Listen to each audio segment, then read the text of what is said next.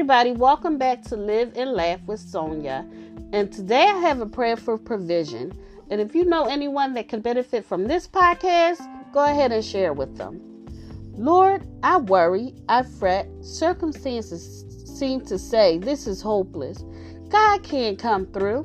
Yet I trust in your word. I cling to your character. You are the Lord who provides. Their provision doesn't always come the way I expected or when I expect it, and yet you keep your promises. Help me to seek you first, not seek what I want, not even seek what I think I need. Just seek you, seek your face, and leave all my worries and plans, my fears for the future, and my doubts at your feet. Thank you in advance for caring for me with faithful love and abundant compassion. In Jesus' name I pray, Amen.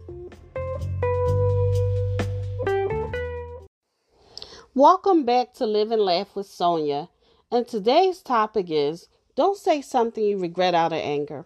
Here's a story. There once was a little boy who had a very bad temper. His father decided to hand him a bag of nails and said that every time the boy lost his temper, he had to hammer a nail to the fence. On the first day, the boy hammered 37 nails into that fence.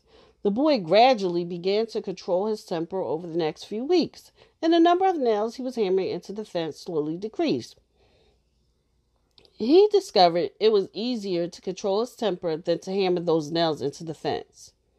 Finally, the day came when the boy didn't lose his temper at all. He told his father the news, and the father suggested that the boy should now pull out a nail every day he kept his temper under control. The days passed, and the young boy was finally able to tell his father that all the nails were gone. The father took his son by the hand and led him to the fence.